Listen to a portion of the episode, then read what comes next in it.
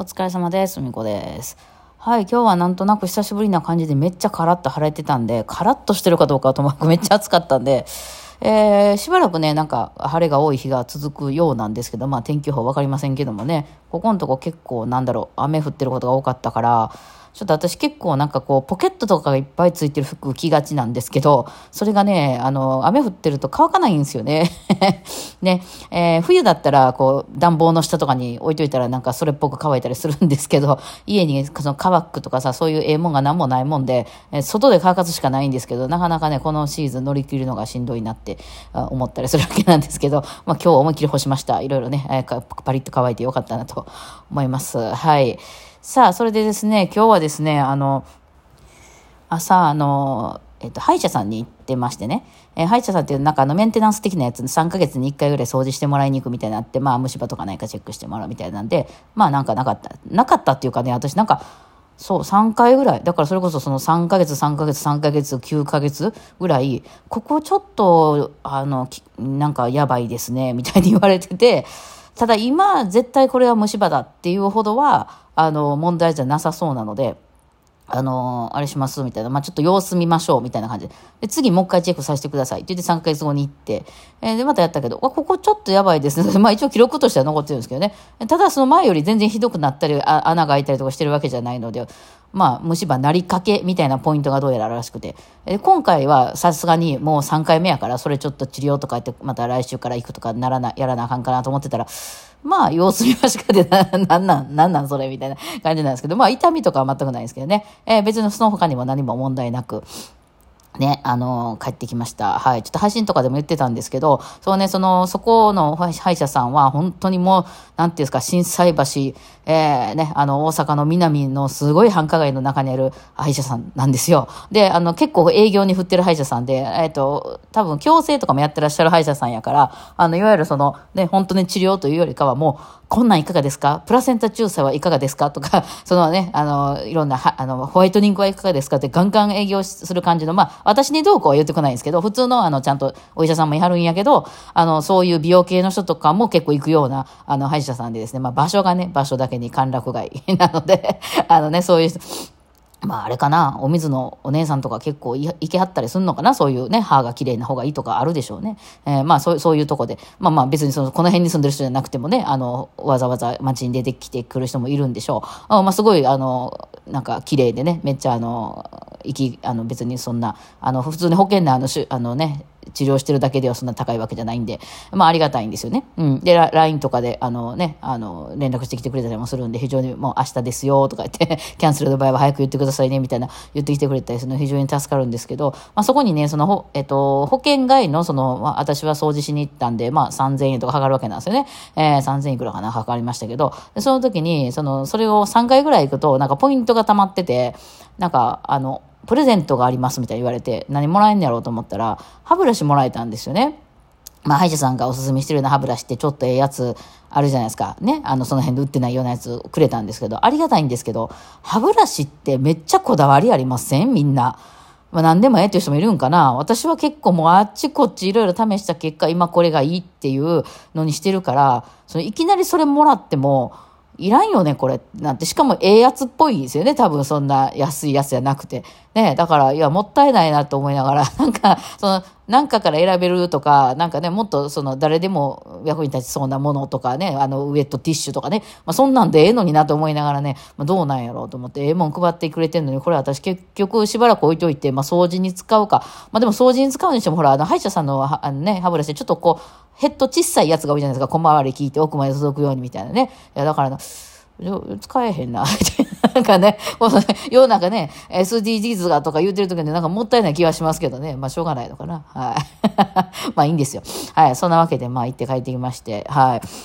でね、えっ、と、あっちのボイシーの方で2日間にわたって、あの、映画怪物のね、えストーリーと、その、私がそう思ったことみたいなのを喋ったんですけども、えーまあ、その興味ある人とか、まあ別にこれから見に行かへん、まだ、あの、自分で見に行くっていう人は、聞かん方がいいと思う。はい。あの、あれなんで、その、楽しみがだいぶなくなっちゃう映画なんで、その先に知ってしまうと。うん、なんですけど、まあそれでね、えっ、と、まあ内容にはあんま触れませんけど、まあそのね、出てきた、その、場所があれ、長野県諏訪市って言ってたんですけどね、えーまあまあ、いわゆるよくある、ちょっと郊外のあの住宅街みたいな設定なんですよ。もちろん駅前の方行ったらちょっと雑貨ビルあったりとかして、こう、あの、いろんなお店があるけど、ちょっと離れるともう一軒家がバーっていっぱい並んでるような街っていう、まあ、まあ日本の、まあよくある、あの、ちょっとしたそのめっちゃ田舎でもなく、めっちゃ街でもなく、郊外の街って感じなんですよね。マンションとかもあったりするようなね、うん、そういうとこですよ。で、そこの設定になってて、まあいろいろな事件が起こるわけなんですけど、見た目はね、その、画としての、動画としての、見た目はね、本当に普通の人が出てくるんですよ。見た目、そのお母さんとか息子とか、学校の担任の先生とかも、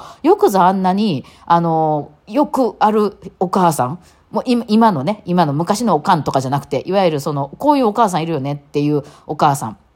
と、担任の先生も、そうそうそう、こういうな、ナイキやったかな、あれ、なんか、その、ジャージ着てんねん。ね、普通の過去の上にこう、ジャージみたいな羽織ってるよね、みたいな、髪型とかもね、お母さんの髪型とかも、その、変に、あの、古い感じでもなく、その、すごい優等生な感じでもなく、いるいる、こんな人マジでいるっていう、このね、あのセッティングをね、用意したなと思って、本当に、平均的なお母さんをこう、お母さん適当に100人連れてきて、平均値取ったらこんな感じ、こんな感じって、もうもちろん、いやもう女優さんは綺麗や。中身はすごい綺麗やけど、その髪型とか服とかがね、まさにそんな感じなんですよ。そのなんか、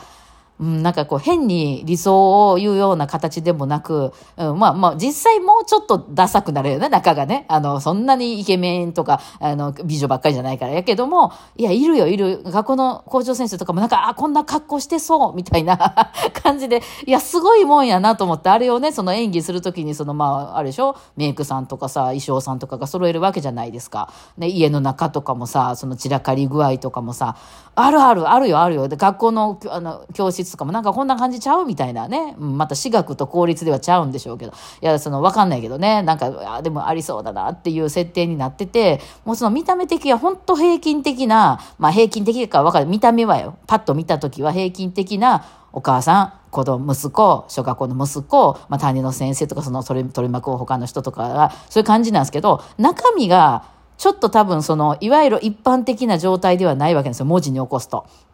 うんうん、まあ、あの、ネタバレするんであんま言いませんけど、まあ、一個言うなら、その、まあ、これはもう初めから分かってるそう、お母さんがシングルマザーなんですよね。えー、っていうのって、これはその、まあ、今ね、シングルマザーめっちゃ増えてますよ。私もシングルマザーやから別に不思議やと思わへんけど、いわゆる一番よくある状態ではないですよね。今の状態で。うん、もちろんね、あの、だから結婚してない人、まあ、夫婦にいてる人とかいろいろ含め、えー、ね、それとか、そういうのって、あの、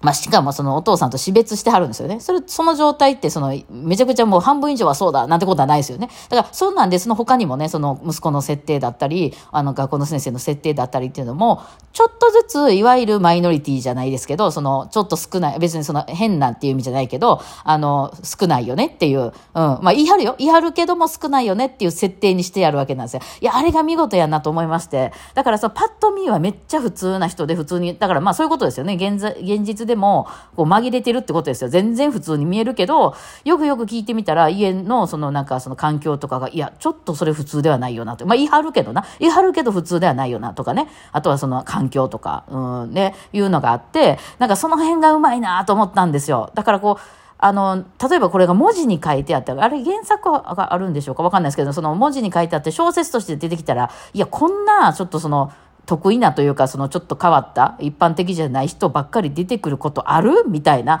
感じなんですけど、見た目がめっちゃ普通の人やから、でも現実ってこうやんなっていう、その隣にね、隣よく会う近所の人とかも全然普通の人やと思ってたけど、よくよく話を聞いてみたら結構なんか、あの、例えば家で息子さんが引きこもりで45歳で、えー、結構なんかお酒ばっかり飲んで困ってるとかいうことがあったりとかもするわけじゃないですか。だからああいうリアルみたいなのがね、なんかおおと思いましたね。でね、なんかこのうち、うちね、今住んでるとこめっちゃいあの街でしょ？うん。こんなとこに住んでる人多分日本の中でも少ない方ですよね。まあ人数は多いですけど。で、私が住んでるマンションってね、半分以上が多分外国人の方だと思うんですよ。この辺ね、あの中国人の方、インド人の方、まあ韓国人の方も含めめっちゃ多いんですよ。で、まあ、大体ね、普通、普通って言うとあれ、何が普通か分からへんけど、例えば家族4人とか、で、お母さん、おお母さん、まあ、その標準家族と言われるお母さん、お父さんと、まあ、子供さん2人とか、ね、うん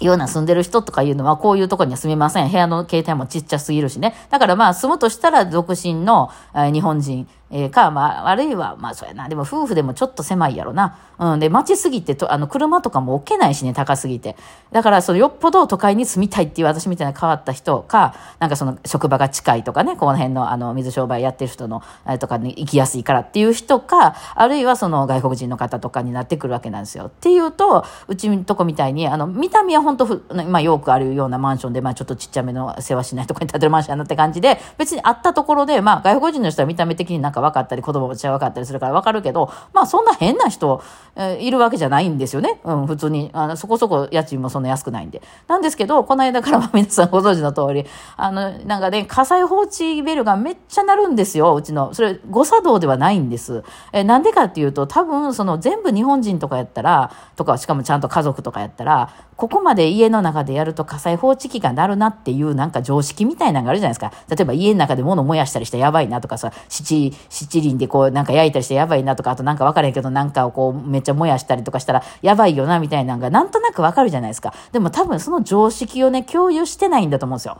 うちの自分の国ではこれみんなやるんですけど、みたいなことを多分やってらっしゃったりとかしてて、まあそれが結局それで火災報知器が鳴りましたって言って、まあ救急車もして大声な、大騒ぎになって、で、その人もすいません言うてはんですよ、普通にね。なんか、あの、そのなると思わなくて、みたいな感じなんですよね。なんですけどね。だから、まあそういうなんか、一瞬普通で別にご本人も別に変わったことしてるつもりないんやけど、場所によっては、その、ね、だから昔はそういうの地方に行くと、そういうことをみんな共有してるので、そんなことは起こらないと思うんですよ。でも本当に自由に好きにやるってなった結果、まあこんな感じになるんやろうなと思ってね。いやいや、なかなかね、ねあの、面白いなと思って自由になった方が楽なんですよ。私らもね、すごい楽なんですけど、ただやっぱその分ね、共有されてへんから、やっぱりちょっと自由にしすぎた結果、結構不具合も生まれたりするっていうのはそれはありますよね。あなかなか面白いなと思ってね、まあ見ておりました。あの、まあね、興味のある方映画行ってもらうなり、私のボイシー聞いてもらったら面白いかなと思います。ではでは今日こんな感じでね、お疲れ様でした。